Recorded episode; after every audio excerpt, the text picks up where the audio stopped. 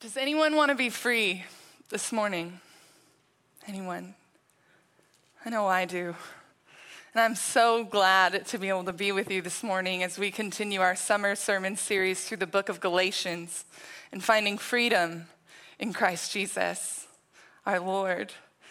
Our pastor Jeff kicked off this sermon series with a powerful sermon in this room. And if you missed it, I encourage you to go online and give it a listen. But speaking of Pastor Jeff, he did want me to tell you that he is so excited to be back with us next Sunday as he returns from his mini sabbatical this month. And if he's watching Pastor Jeff, we're so excited to have you back here with us too. But I'm delighted to jump in as we're in Galatians chapter 3 today. If you haven't joined us this summer, I do want to give you some quick background. So, Galatians is a letter that Paul wrote to Gentile believers in Galatia. Gentiles are non Jews who believed and trusted in Christ. And Paul's got some fighting words in Galatians. He's upset because he heard that these so called Jewish believers that we nickname Judaizers had managed to sneak in and convince these Gentile believers in Galatia that the gospel that Paul preached, that they received and believed in, was incomplete and that they were not fully righteous before God until they were circumcised, as any proper Jew would be. But here's the problem Jesus came and fulfilled the law for us so that we could live in the freedom of a new law of love and liberty in the Holy Spirit. And so Paul won't have it. He's upset because he's passionate about God. He's passionate about God's people. And he's passionate about the gospel that's the power of salvation for all who believe. And so, these first two chapters of Galatians, Paul has been giving a recap of what happened and giving a defense of the gospel, and honestly, giving a defense of himself. As he says, I didn't receive the gospel secondhand, I received it firsthand from Jesus Christ our Lord, risen. Check it out in Acts 9. That's a great chapter. So, Paul has been giving a defense. In chapter 3, his tone changes to a defense of the Holy Spirit. And I'm so excited to jump in there with you today. I'm going to be reading from the New Living Translation. And the reason for that is that Paul asks some really great questions, powerful questions in this passage. And my fear is that the weight of those questions might get lost in the formality of translation. So I really appreciate how the New Living Translation phrases those questions for us so that hopefully we don't just hear Paul asking these questions that all of us, myself included, hear the very Spirit of God asking those questions of us today. So, what do you say we jump in?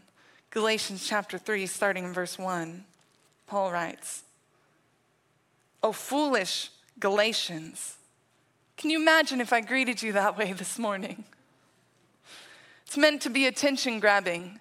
Paul's been going on for a couple chapters. This is a long letter. So he's like, hey, Eyes on me. Listen up. Catch this. Don't miss it. Who has cast an evil spell on you? For the meaning of Jesus Christ's death was made as clear to you as if you had seen a picture of his death on the cross. Let me ask you this one question Did you receive the Holy Spirit by obeying the law of Moses? Of course not. You received the Spirit because you believed the message you heard about Christ. How foolish can you be?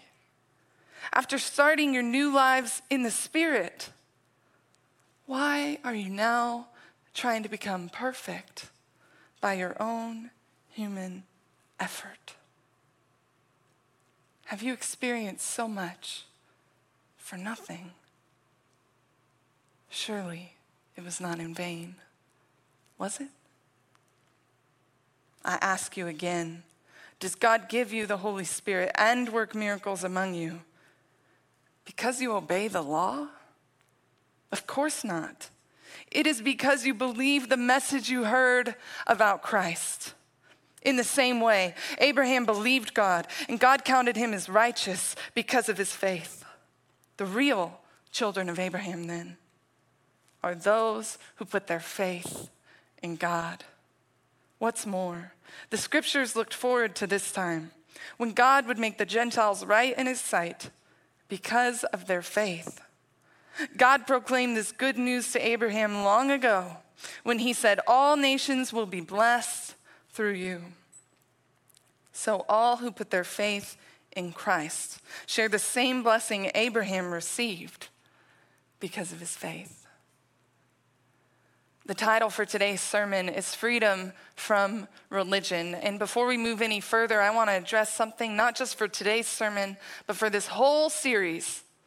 That in Christ Jesus, it's not just what we've been freed from, but it's what we've been freed to. So in Christ Jesus, we're not only freed from religion, we're freed to relationship. We're not just freed from religious requirements, but we're freed to a relationship of rescue. And honestly, I think we miss this in the church a lot.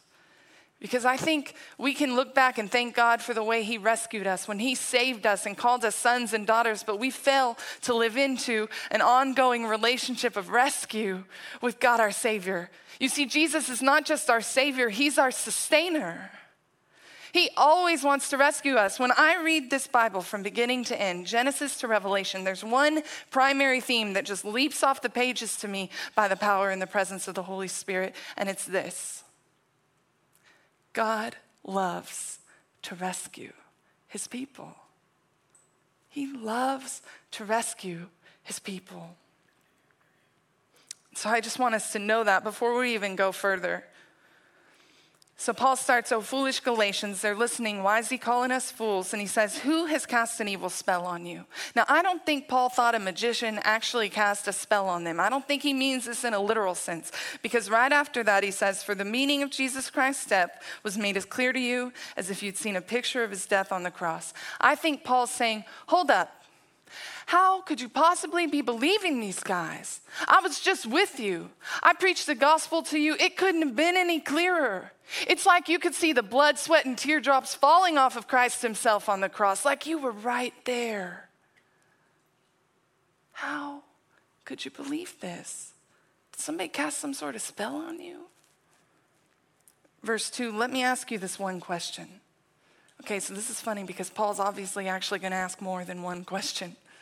Paul's gotten their attention, and now he's bringing them in. He's drawing them close. It's getting personal. Let me ask you this one question Did you receive the Holy Spirit by obeying the law of Moses? Of course not.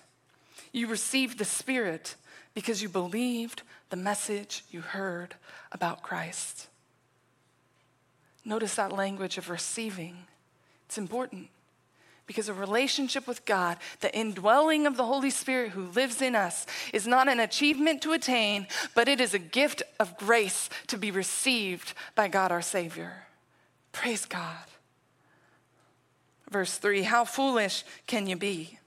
After starting your new lives in the Spirit, why are you now trying to become perfect by your own human effort?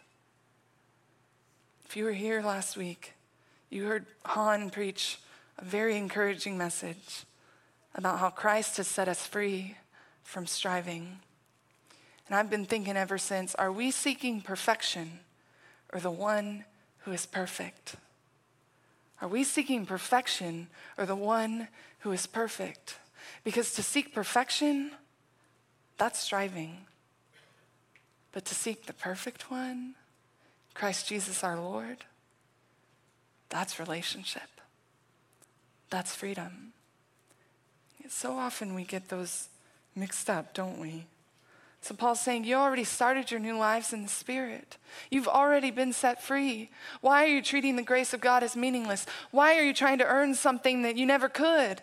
If we could, Jesus didn't need to die in the first place, but he lived perfectly for us, died painfully for us, and was raised mightily for us so that we might know him forever. You've been set free. Why are you now trying to earn what's already yours in Jesus? Verse 4 Have you experienced so much for nothing? Surely it was not in vain, was it? That Greek word for experienced is used 41 other times in the New Testament, and every time it's associated with suffering.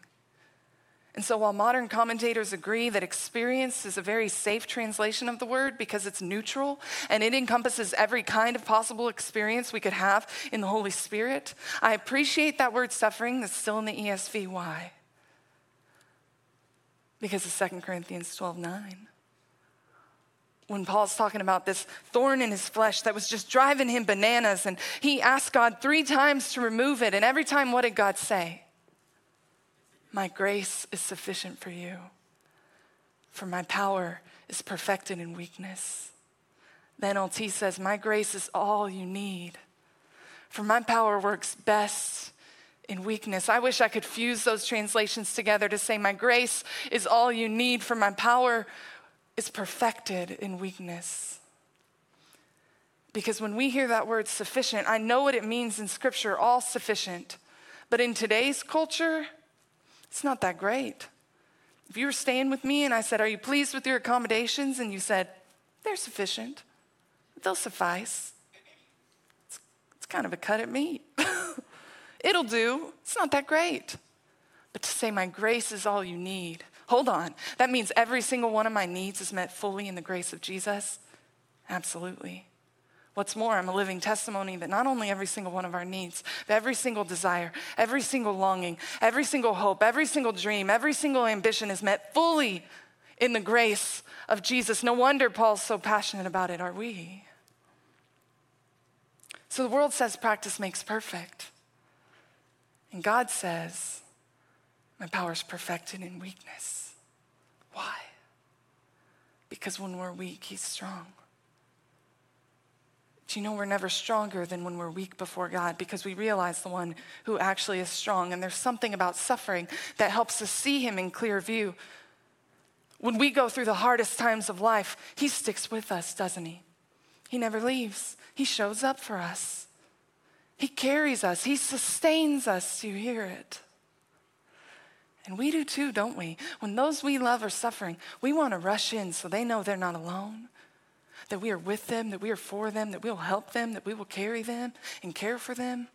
I would argue the only reason we do that is because we're created in the image of God and He did it first. So I appreciate Paul saying, Have you experienced all this for nothing? Have you suffered all this for nothing? Surely it wasn't in vain, was it? His power is perfected in weakness says, I ask you again, does God give you the Holy Spirit and work miracles among you because you obey the law? Of course not. It's because you believe the message you heard about Christ. See, here's the problem. Paul said this question twice. It's very important. I don't think in our culture today, very many of us are holding up the Ten Commandments on a daily basis like a checklist, like a grocery list, and saying, check, check, check. I mean, maybe you do, but I think most of us really don't do that if I'm being honest. But here's what I think we do rather than trying to live according to God's law, I think the further we get into this life of faith, the further we get into church, myself included, those of us who serve as leaders in the church, absolutely included. The further we get into this, we think God should live according to our law, don't we? We treat God like a predictable Hallmark movie. We know him, we know what he's going to do. And so, as things come our way, whether we mean to or not, we think we got this. We can move forward, we can stand on our own two feet. We got this. So, though we may not admit it, I think a lot of us live as though we've outgrown God. And the moment we outgrow God, is the moment we stop growing. The moment we outgrow God is the moment we stop growing. Because when we forget that He is our strength, We'll never be more weak than that. It's when we come before Him, acknowledging our weakness, that His power is perfected in us and He is strong for us. And it's these places that we continue to grow and grow. Have you experienced so much for nothing? Surely it wasn't in vain. Does God give you the Holy Spirit and work miracles among you because you obey the law? Of course not. It's because you believe the message you heard about Christ. Paul adds in the fact that God is working miracles among us. What miracle are you seeing God work before your own eyes today? What miracle are you believing God for today? See, I'm convinced we're never to stop believing God for miracles. Why? Because He is a miracle working God. They're not just in these pages of black and white, they're filled in our lives. Our lives are filled with miracles. And the problem is, I think we don't see the miracles we want to see in our lives because we've ceased asking God for them, to be honest. We've stopped asking God for miracles. We've stopped believing that He's able to do them. And we've lost sight of what miracles even are. That it's a miracle that I'm standing before you today. We are sustained, not just saved, but sustained by the grace of God, our miraculous God. It's because you believe the message you heard about Christ. That's the gospel. You know, all of us believe, if you believe in Jesus, it's because somebody took the time to tell you about him. And it's grace that you responded in faith. I know this because one of my best friends is a Bible teacher. And at the beginning of last year, in her private school, she got a new student who didn't know a thing about God or the Bible or Jesus, the church. And so she met with that student for an hour every Thursday outside of class, catching him up. Because check this out God put this student in my friend's class, and she has two God given passions teenagers and biblical literacy. Watch out. That's no accident. And so we've prayed together for this whole last year that he would come to know Jesus, not just as Savior, but as sustainer. And last month, she texted me a video of him declaring the new life he'd found in Christ, and you better believe I was rejoicing. And when I got to talk to her about the day of his salvation and what went down, Y'all, she's a seminarian. she wants to make sure that he knows that he knows that he knows what he's doing. And so she asked him a series of questions, including and not limited to Do you believe God wants a relationship with you? He answered, Yes. She asked, And do you want a relationship with God? He answered, Yes. She said, Why? And he answered, Because of what you just said. She asked, Then God wants a relationship with you? And he answered, Yes. Now, check it out. My friend had told him that on numerous occasions. So he'd heard it before, but he hadn't really heard it till last month. He'd heard it with his ears, but not with his soul. And that's how I know that I know that I know that it's nothing but the grace of God that enables us to hear the good news that God so loved the world, He gave His only Son, Jesus, that whoever would believe in Him will never have to fear death, but we can live in the freedom and the fullness of the presence of the Lord, live in relationship with God forevermore, here and forever is good news. It's grace that we hear it, grace that we receive it, and grace that we would walk in it in the newness of life. It's faith. So Paul's about to continue to say in verse 6 in the same way, Abraham believed God. So Paul's now still defending the Spirit, but he's giving a scriptural defense. But I don't want you to miss this. What was Paul's first and greatest defense? He asked those Galatian believers to remember when they first received the gift of the Holy Spirit. His greatest defense was their personal experience in the Spirit of God. And that was enough because he was convinced that if he can just get them to remember when they first received the gift of the Spirit, when he first made a home within them and set them free in the name of Jesus, that they won't believe these lies anymore. They'll remember. And I'm challenged and encouraged by that because I wonder do we have that same awareness and assurance of the presence of the Spirit of God in our lives today? My fear is we don't. And that's why we choose to identify ourselves by so much less than being sons and daughters of the Most High King.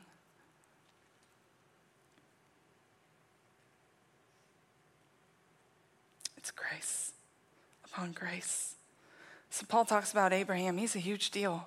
The God of Abraham, Isaac, and Jacob. He's given a scriptural defense, but I don't think Paul brings up Abraham for the sake of these Gentile believers in Galatia. I think he's bringing it up to respond to the arguments of his opponents. those Judaizers. I'm sure they referenced Abraham, who, yes, was circumcised in Genesis 17. But hold up, Genesis 15, when God takes him out and shows him the stars and tell him, count them if you can. That's how many descendants you'll have. Abraham believes God, and God counts him as righteous because of his faith, two chapters before he's circumcised. So that argument doesn't work. So Abraham believed God, and God counted him as righteous because of his faith. The real children of Abraham, then, are those who put their faith in God. That word for faith means belief, it means trust.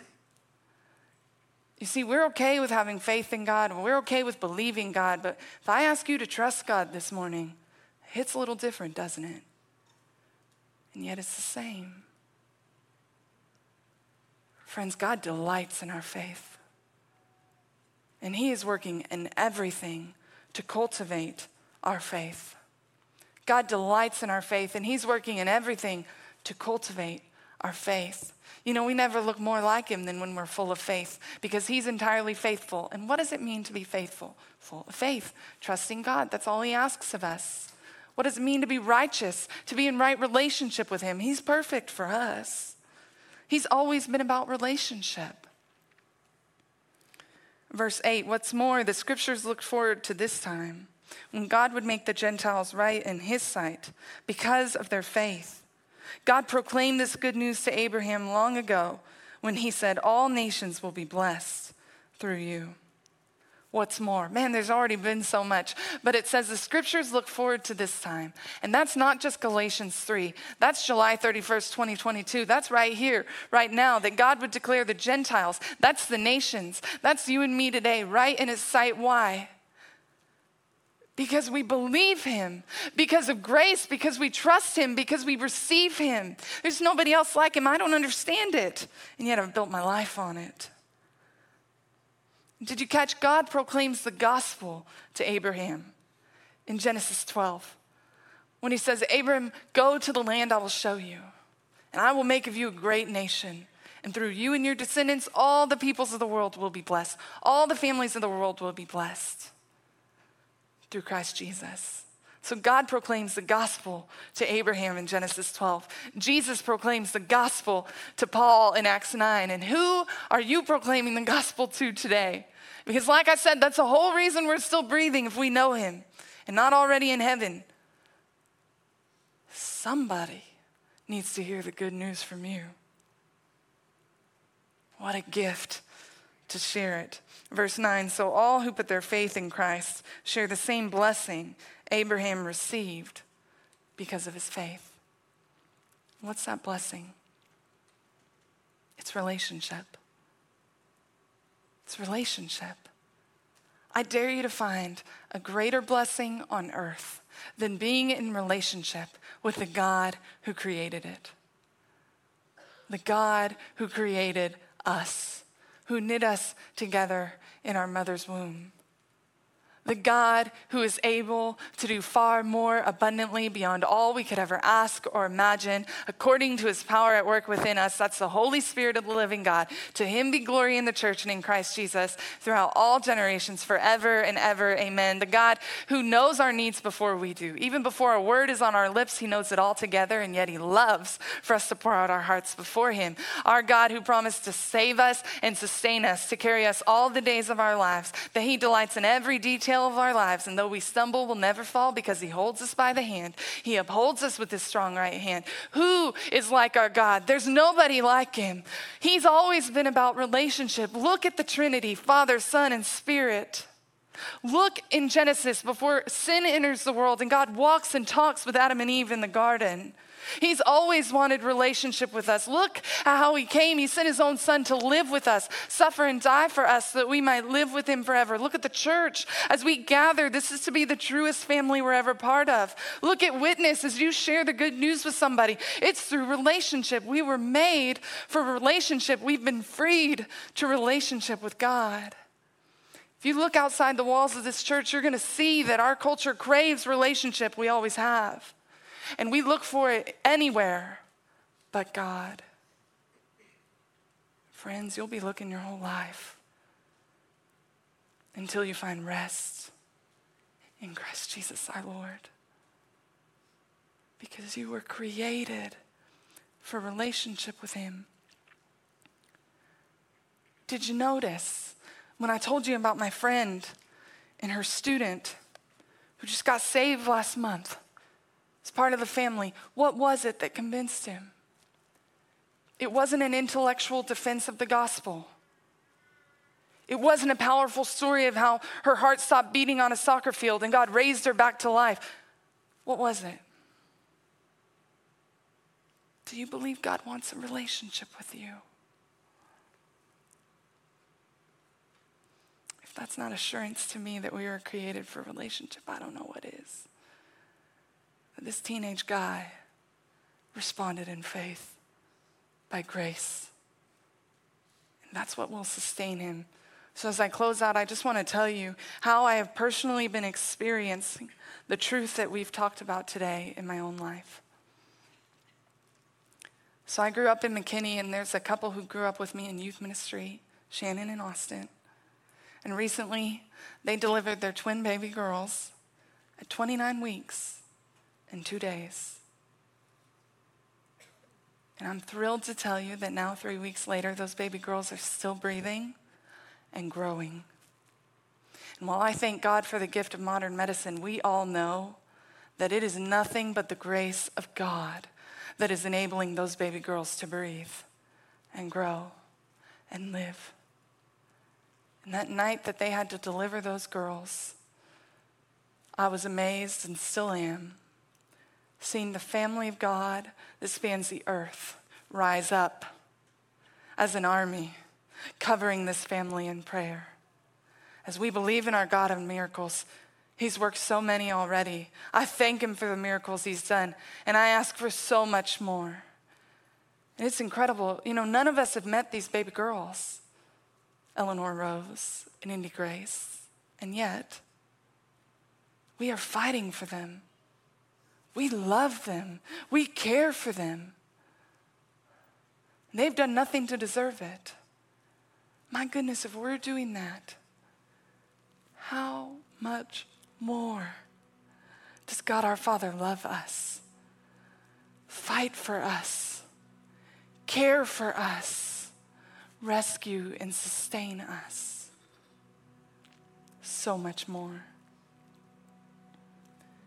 I see no clearer picture than the life of faith. I see no clearer picture than my own life in Christ Jesus and these baby girls who are dependent upon the grace of God for every single breath. Maybe I realized that when He saved me, but somewhere along the way, I thought I can do this on my own. That's my weakness. Every one of us is desperate for the grace of God for every single breath until He brings us home. And He delights in us living like that. He delights in carrying us and caring for us. He delights in being our all sufficient.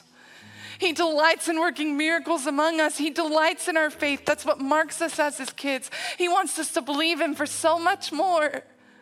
So much more. He wants us to believe in Him because Here's the thing when our relationship with God endures even through suffering, we not only trust God more, but we trust Him for more, don't we?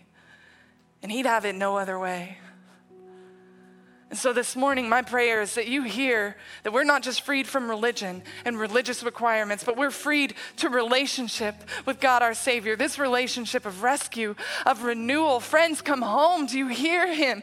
Be set free. Maybe you've been in the church your whole life, but you've never experienced the power and the presence of the Holy Spirit. He's a gift. Stop trying to earn His favor. You've already got it because of the grace of Jesus. You were made for this relationship. You are freed in this relationship. And friends, if you know him, who do you know who's not free today? Who do you know who needs to hear this good news? It's the power of salvation for all who believe. Do you know Jesus? Do you love Jesus? And if you do, Won't you trust Him? Will you pray with me?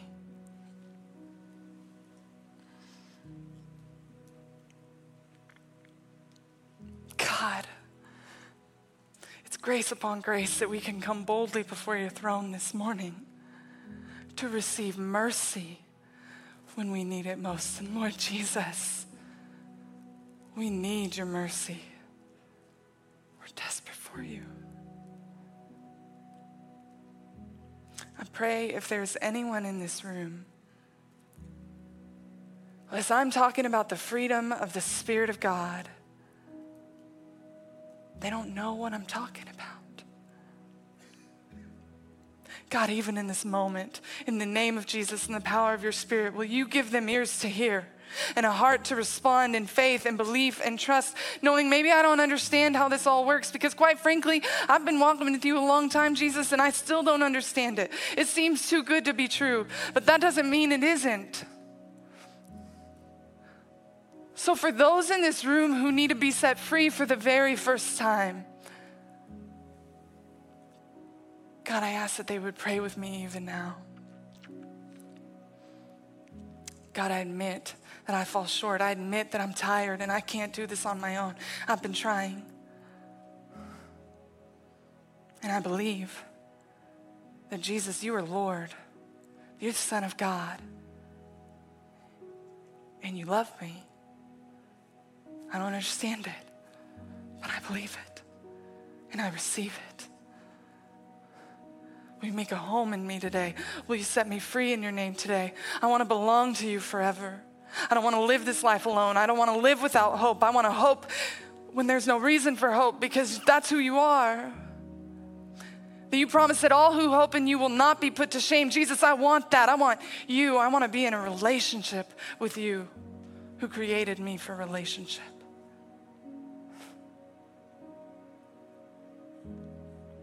Friends, if you just prayed that, welcome to the family of God. And for those of you who are in this room who you know Jesus, somewhere along the way, you forgot about his freedom that frees us to not just do what we want to do, but what we ought to do, which ultimately is what we want to do. God, we want to praise you. We want to honor you. We want to be near you. I just heard a couple of high school girls last service, and that's what they wanted me to pray for them as they step into high school, that they would be near you. God, you want nothing less. You want to draw us near. Lord, your voice is always one that draws us near, not one that casts us aside. So I pray for everyone in this room who has felt far from you, but is already your child. Draw them close, bring them in, set them free, remind them of the power and the presence of the Lord, the Spirit of God who sustains us. God, I pray for every one of us that we leave this room walking in freedom and freely sharing you with those around us. God, we don't know how much time there is until you bring us home. Give us a sense of urgency, but more than urgency, give us a joy that there's great joy that we get to share about you with other people. Because as much as we want to help others, at the end of the day, you're the only one who can help us. You're the only one who can rescue us forever, now and forever. You are our ever present help in time of need. Lord Jesus, as you rescue us, shine through us. Give us a heart for those around us who have yet to say yes to your gift of life and love. Awaken us, Spirit of God. Restore in us the joy of our salvation. And lead us in your way everlasting.